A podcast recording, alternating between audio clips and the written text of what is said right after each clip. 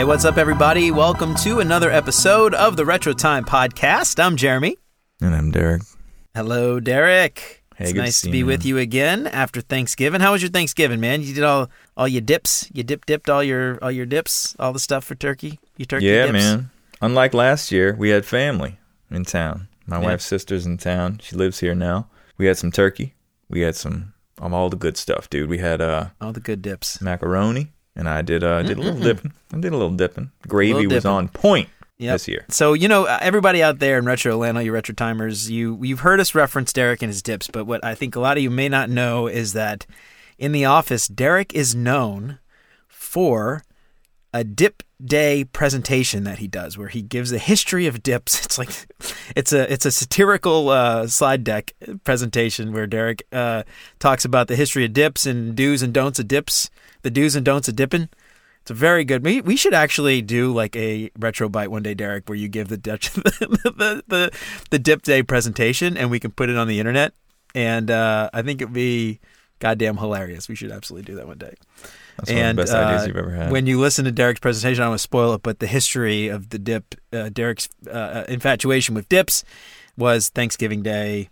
I don't know when you were a kid or recently. I don't know when it was. Anyway, Derek, Derek, uh, Thanksgiving Day is the his is this historical beginning of Derek's infatuation with dips, and that's why I bring it up today. Very true. So uh, last time we, it's funny because in our episode we recorded it before Thanksgiving, and I said have a good Thanksgiving, but then we posted it after Thanksgiving. we sure did. So that didn't make any sense. So anyway, we're back post Thanksgiving. Happy to be here. Me too. Happy to be back with you, Derek. I hope you had a wonderful, happy, uh, restful Thanksgiving break. I gave I know thanks. I did. Okay, many thanks. All right. So um, we're back and we are talking about a little interesting topic today, a listener requested topic Mm-hmm. by uh, number one fan, fan of the show, Mr. Doug Poirier. Uh, Derek, why don't you why don't you lay it on us? What did what did uh, what did what did Doug want us to talk about? First of all, thank you, Doug. We appreciate it. Doug wanted us to talk a little bit about how software is sometimes treated like manufacturing.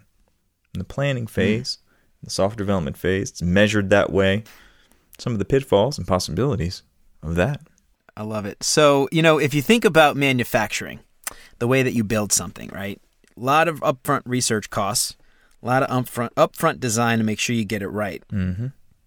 Because once you start to build that thing, you can't just build one. You can't spend millions of dollars putting a factory together to build one. You got to build a whole bunch. So you got to make your money back, right? So when you set up new manufacturing facility, you've got to invest all this money, millions of dollars, get everything set up because you can't just manufacture one, test it, see if it works, go back and change everything, change the whole manufacturing facility and the whole pipeline and all that stuff. So you got to do all that stuff up front. Make sure you get it right before you release, which I think is very much where our waterfall mentality of software came from. It's very likely. Would you agree? That's kind of where that came from. If I had to guess, right? These big companies that were financing these big software projects were probably also financing big, you know, uh, machines or cars or tanks or whatever. The government at one point was probably a large uh, benefactor paying for a lot of these software companies to build these things back in the day.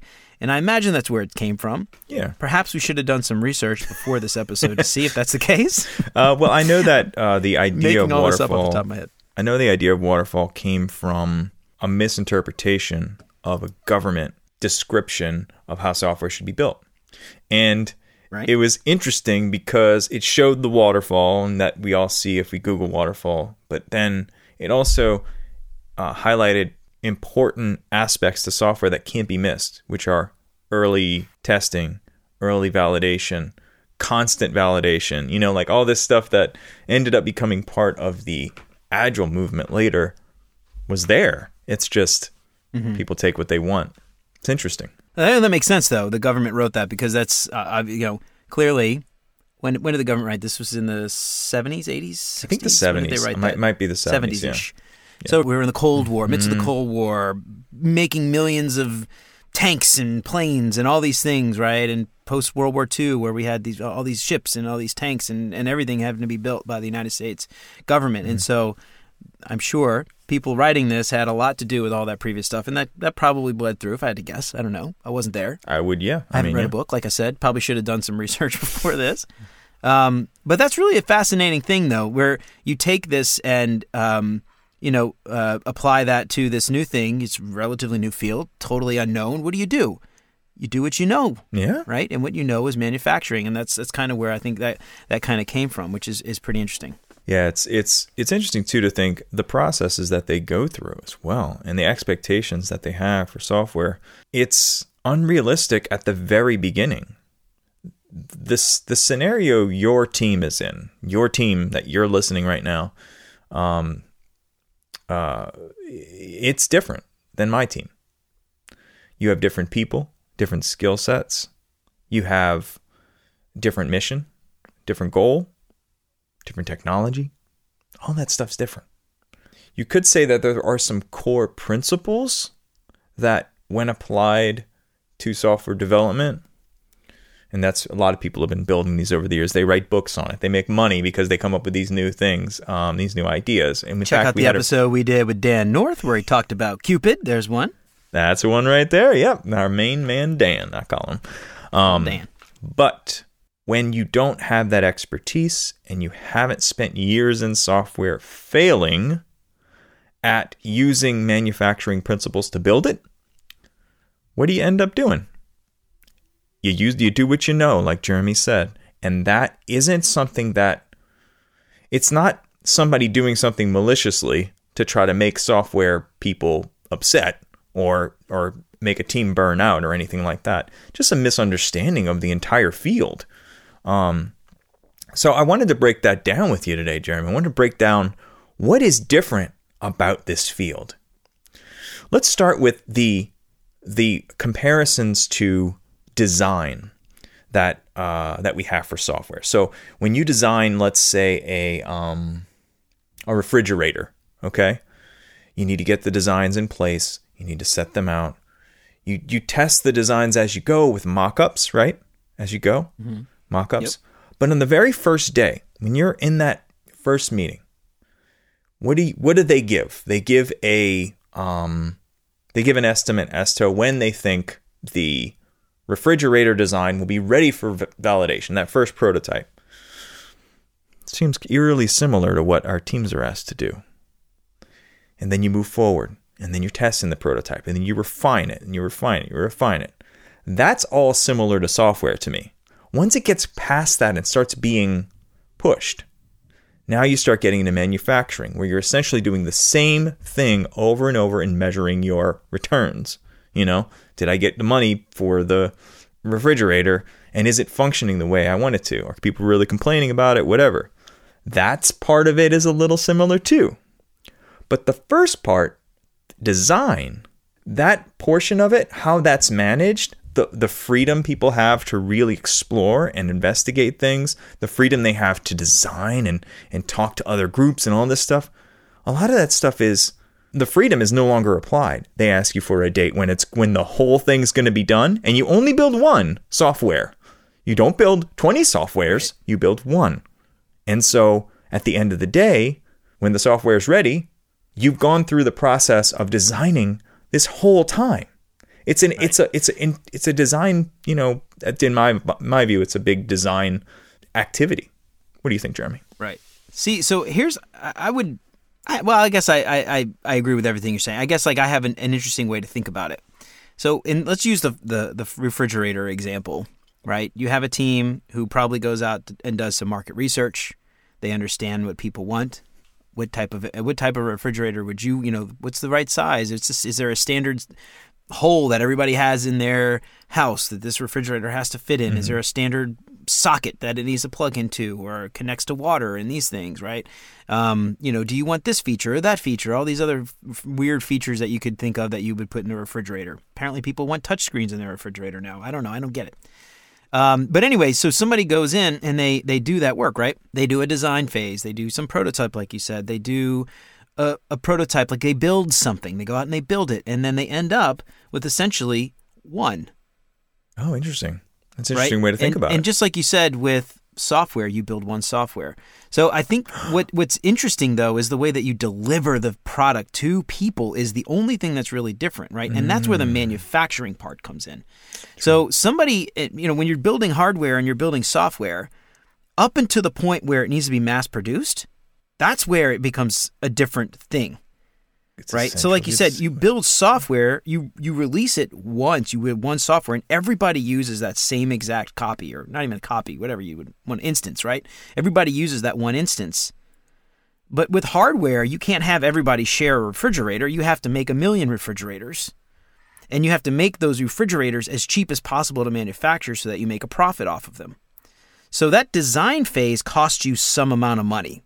Let's say you you had a budget of a million dollars for R&D to design the perfect refrigerator. That million dollars is not going to cover the manufacturing of a million copies of the refrigerator. Right? And Yeah. so that's where all those lean manufacturing principles and waste and all these things come in, the Toyota stuff, right? Like let's make the cheapest possible, high, best quality thing with, by eliminating as much waste as possible. When it comes to software, you can re- you can release a new version of that refrigerator on day 2 yeah, you can figure out oh wait we were wrong. We got to fix a bug got to do something else blah blah and then there. Now you've now the difference there though is when you want to release a new version of the refrigerator it's not as simple as just going and, and figuring out oh i, I want to make it an inch bigger. Yeah, right. right? We realized we were an inch too small. Now we got to make an inch bigger. Oh well it's uh, it just needs to be an inch bigger. Right? If your software you click click a button and it goes through the pipeline and it gets pushed to production but in a manufacturing facility you've got to change every machine to make that copy an inch bigger now right? You might even have to reimburse people because they're upset that like the old one just doesn't fit in their in their hole or whatever it was right? And so um that, i think that's the main difference when i think about this the difference from manufacturing and software it's just the releasing of the version for the people the product is where it's different. The research and design phase isn't that dissimilar. You're still doing a lot of the same things. Um, clearly you're building a thing versus typing some code, and that's different. But the design phase, the, the research phase, uh, what people want, what does the customer want, what makes a great refrigerator, what makes them happy. Um, it's just when you want to actually get them to people, that's where the manufacturing piece is different. I don't know. Dude, I have, I want to throw an idea at you. and I want to see how you think about it.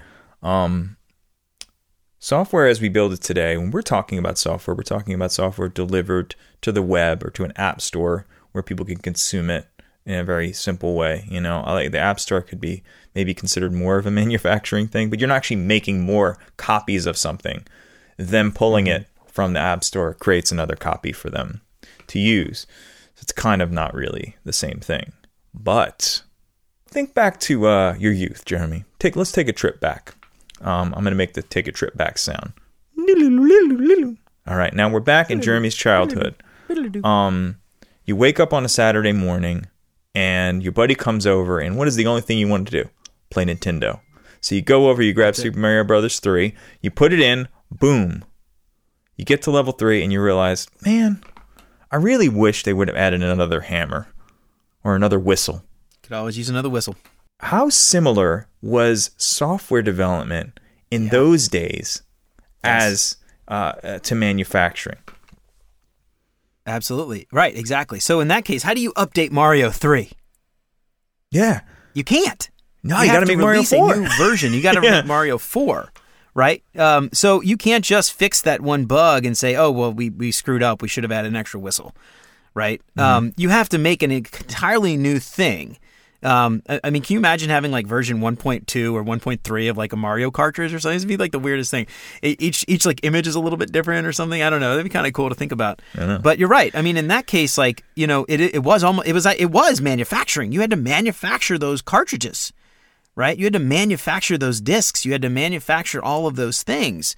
And so requirements changing late in the game screwed up all of that stuff. Yeah, because you're right? playing. You're playing when in it the got to be when the internet came around and got to be something you could release via uh, digitally and everybody could consume it immediately. Those limitations completely went away. And you could absolutely change something and make yourself maybe a day or two late. If you change something and someone at the very end said, "Oh, we got to add, uh, you know, change an extra, um, change an extra or add an extra whistle to to Super Mario Brothers 3," you know, potentially there was an area where you could maybe make that change. But once something happened and you started sending that cop that data and it had to be imprinted on the on the motherboard or whatever you call the little you know the the, Mm-hmm. the circuit board of the cartridge, it's too late. You can't do it anymore. You can't make 500 copies of Super Mario Brothers and then suddenly say, "Wait, I, wait, we should have had an extra whistle." You know.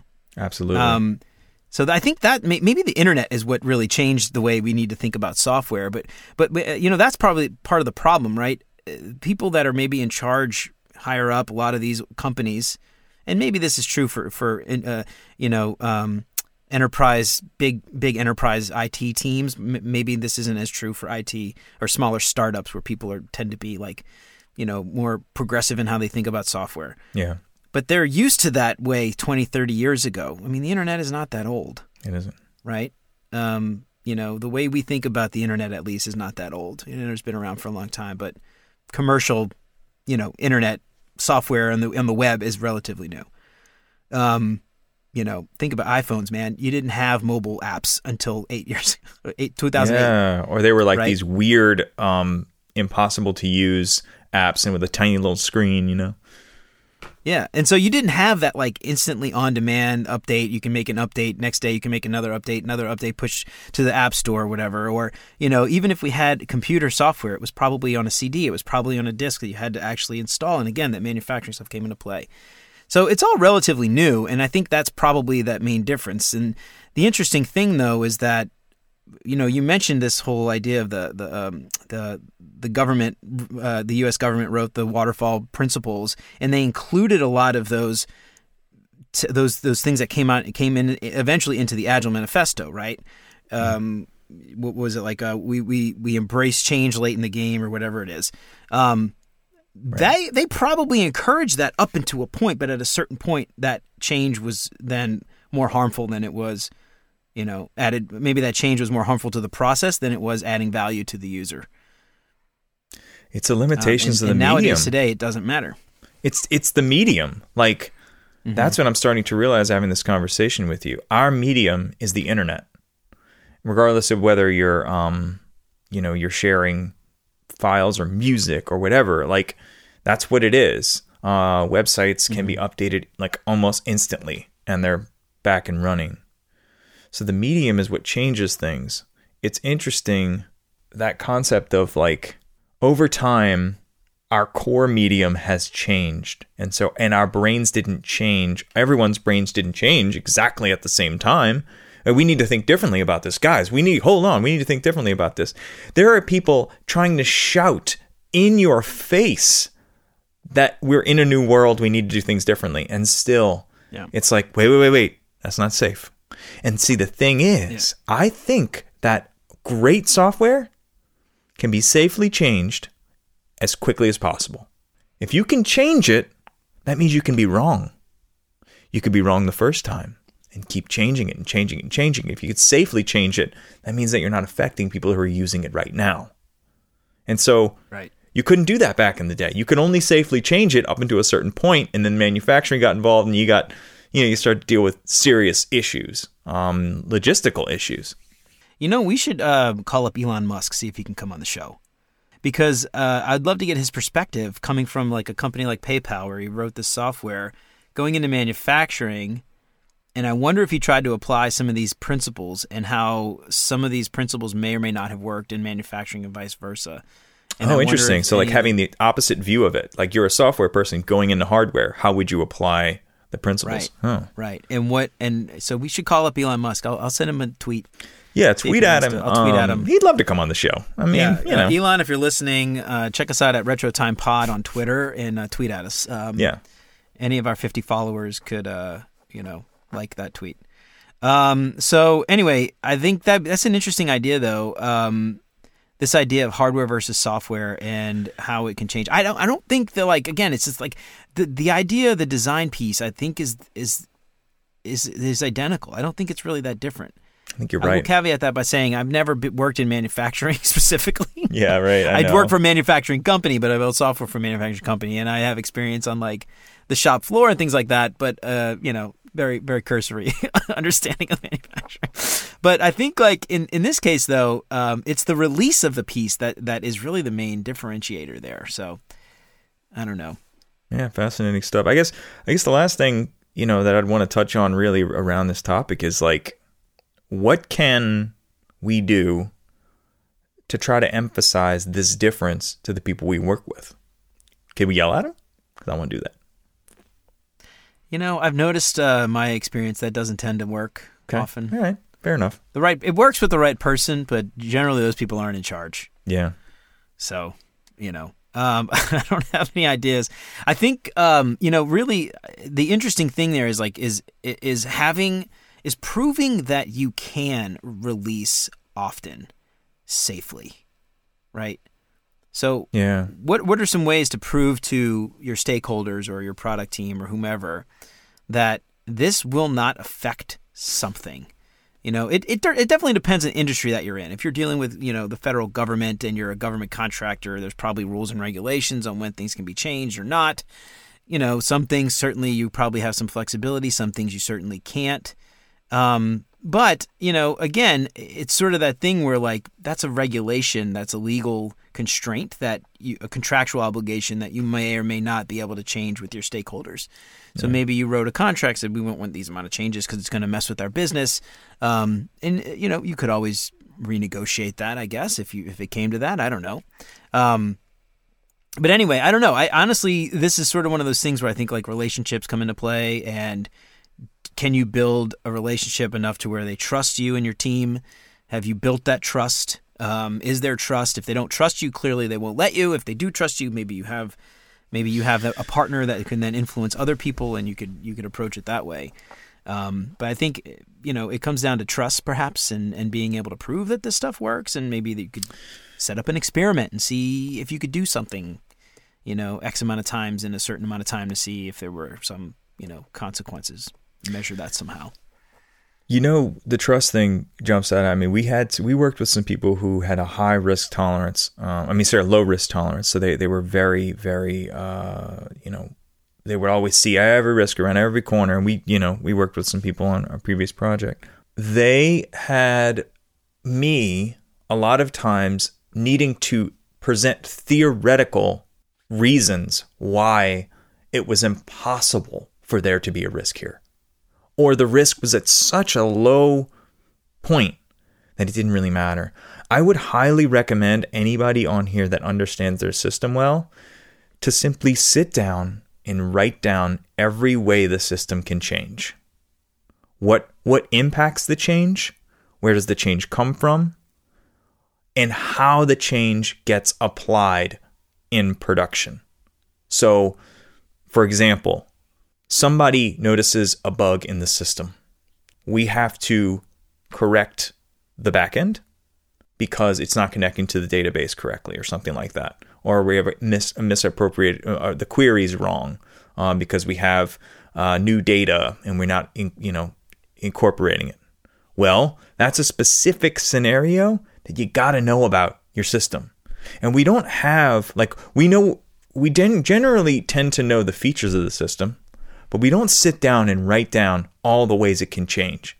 Down to, here's a scenario that is kind of weird.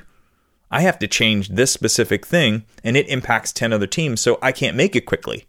Well, that's one we need to work on. If you can't make it hmm. quickly, we got to figure out how to make sure that and there, we can talk about this another time, but there are mechanisms in software where you basically invert the dependency and all of a sudden they rely on you. You don't rely on them. So you can make your change whenever, keep it backwards compatible. Boom, mm. there you're moving. You know, you keep moving. So there's like, this is a more technical idea, but I just, I, I highly recommend you if you don't know the way your system changes, sit down with your team or, or virtually, write it down, go through it, ask questions, be speculative, and be theoretical about this because otherwise, you're not gonna be able to convince anybody anything just by like giving a very small number of examples that have occurred. And if, but if you do have a, a list of here's all the things that have happened in the system, that's helpful too. So, anyway, a lot on that, Yeah. but that's Yeah. what I recommend. Well, so that, and, and I mean, I'm sure that I don't know. you're the developer, but uh, there, there's probably all kinds of you know guides on how to build you know things so that you can do continuous delivery. So if you introduce a bug, you can you know introduce a fix immediately or quickly, so that it's very little risk to the larger user population, right? As a Yeah. whole. I'm sure there's that stuff out there. I'm There's sure a book called. Continuous Delivery that defines how to do it. Yeah. Yeah, there you go. Yeah, so that kind of stuff I think is is that's the main that's the main difference, right? Between in Yeah. manufacturing. You cannot do continuous delivery in manufacturing. It's impossible. Here's the thing Um, Is it impossible to someone from software who goes to manufacturing and starts to think of things we've never thought of before? How to automate certain types of manufacturing. Yeah. Look at additive. Look at the way that works. Like, imagine Well, that being yeah, see- used.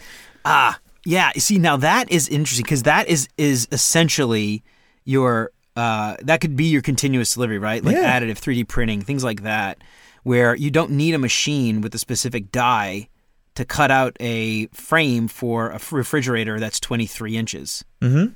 Right? You decide you want your refrigerator to be 24 inches. You just print one that's 24 inches, and now they're all, all everyone coming off the assembly line is not 24 inches. Now, you know, the difference there though is that all the pieces that fit together with that refrigerator have to also be built in such a way that allows them to change so that they all fit together. So, you know, in the case of 3D printing, I don't know, that's not I don't know that we're ready for mass scale. I don't know. Honestly don't know anything about 3D printing. Yeah, I don't know I know like in in some industries, you know, aviation industry, they're 3D printing some parts, right? Mm-hmm. But there again, like other parts of that engine are still manufactured in a traditional uh, a traditional uh, destructive way where they have they start with a large piece and weld it down or stamp something or whatever. Yeah. So anyway, you're right. That's a very good point, though. That's a very good point. 3D printing essentially changes that.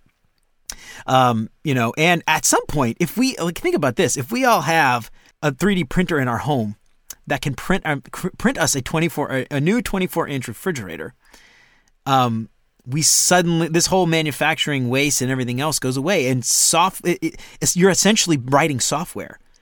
The software, the code, then is transplanted to your 3D or sent transplanted. What is the right word? Transported Trans- via the interwebs to know. your 3D printer to print a, a refrigerator. That is essentially software, Mm-hmm. right? The only difference is the, the thing that's the, the physical thing, and that's like really the, main difference I think between again between software and hardware is the manufacturing of the copy.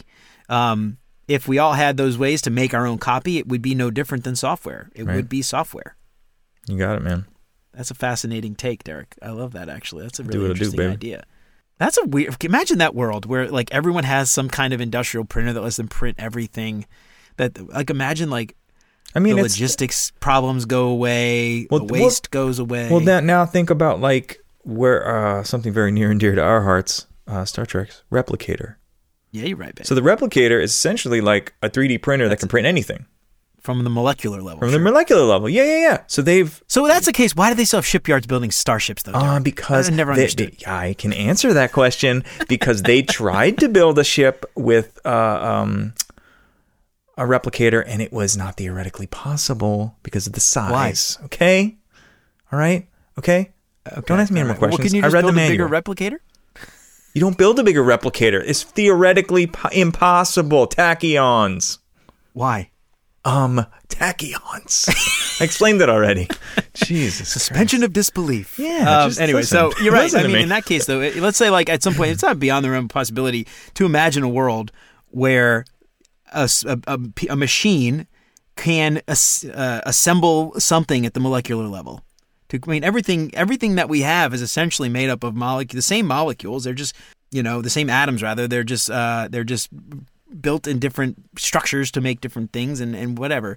Um, and so if you can take the atoms, put them together, we're going so far off topic. This is now. great. No, this is the best. I love it. Anyway, uh, you know this is a retro time uh, software podcast episode. We talk about Star Trek and everything. You know it. Star Trek. Um, anyway, so um, yeah, at that point though, you're right.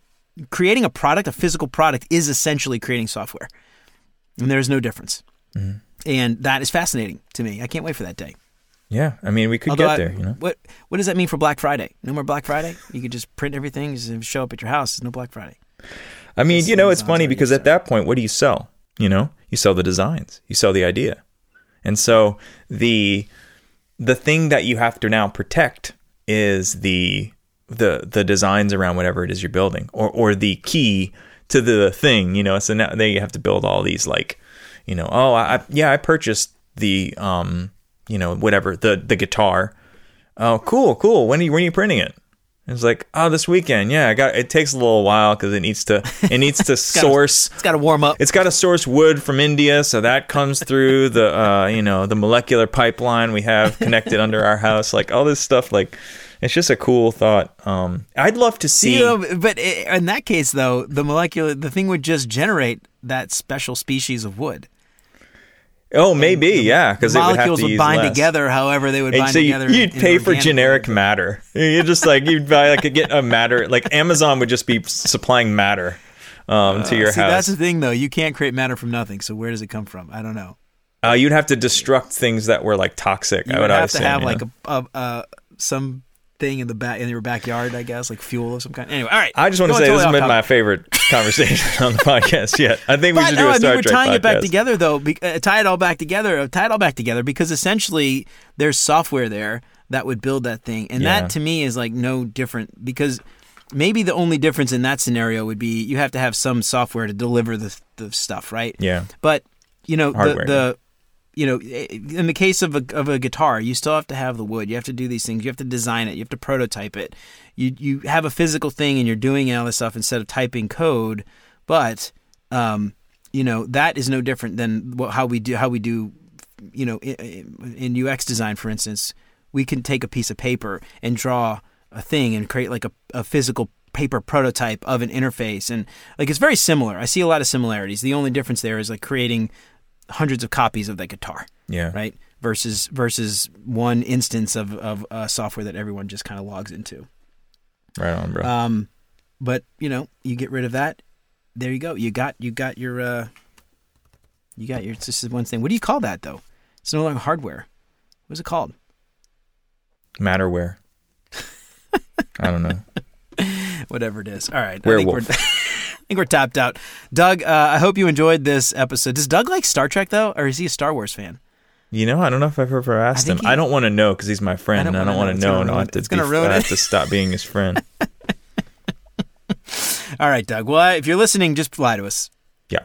Um, and make sure you uh, catch up on all. all No, 1,000 no, no, no, no. So actually, he started watching the um original series, and I was like, bro, like I, I told you, going to the original series is like like that's some pretty serious Star Trek nerddom. Like start with the next generation, baby. Just start with Start like with second season. second season, second, third season. Let's be honest. Second season is a little rough too. Um, Or like maybe even like skip the first few few episodes. so yeah, he's he's giving it a shot. So yeah, I can say that. Uh, this is mostly a Doug episode. It turns out. all right, that's all right. Doug's probably the only one listens anyway. That's probably true. Um, all right, cool. Well, so that's all I got, Derek. That's it for me too. Hot damn. All right, everybody. Well, in that case, check us out at retrotimepodcast.com. Get yourself some stickers, retrotimepodcast.com slash stickers. Derek, have you been tweeting? I do. I been tweet. I respond. I reply. Response. All right. So we got we got some little uh, stuff going on. I, I don't even log in. This I, I have no idea. I wouldn't even know if I'm enjoying tweeting. it. You could totally be lying to me. I have no idea. Um, so check us out, Retro Time Pod at Retro Time Pod on Twitter. You could chat with Derek. Old Mr. Siebert's out there tweeting away. Mm-hmm. Tweet tweet. Um, and if you get him excited enough, maybe he'll start a, a, a TikTok. We'll do Retro Time TikTok Ooh, pretty videos. good. Um, I actually have no desire to. Not even sure. how it Uh, if you want to do it, Derek, go for it. I don't know I'll, how it I'll allow it. Uh, check us out, retrotimepodcast.com slash stickers. Get yourself some stickers and check us out uh, on those reviews. Write, us, write a five star review, and Derek will write you your very own review jam. I'll do it. He'll do it. And that's no joke. We're waiting for you. All we need is somebody to just leave a five star review. That's it. Let's do it. Derek and I left our own five star reviews, which, um, you know, full disclosure, we did it. Yeah. But, you know, now we have, It's like what, nine, five? well, like it's like putting a, putting a couple dollars in the tip jar, you know, to make it look Yeah, like just other seed, people. you seed the tip jar. Yeah, That's we're seed the tip jar. Oh, That's well, all we're other people We're giving them. the tip jar. Yeah, other people are giving them money. I might as well. Yeah, that thing. Look at all those reviews. Yeah. Uh, anyway, I bet you can't tell which one are mine and Derek's. Um, anyway, if you go check Whichever, us out, on whichever one's talking about how handsome we are, that's the ones we did. all right, I'm done. Not anything else. All right, me too, man. Take it easy, guys. Right. See y'all.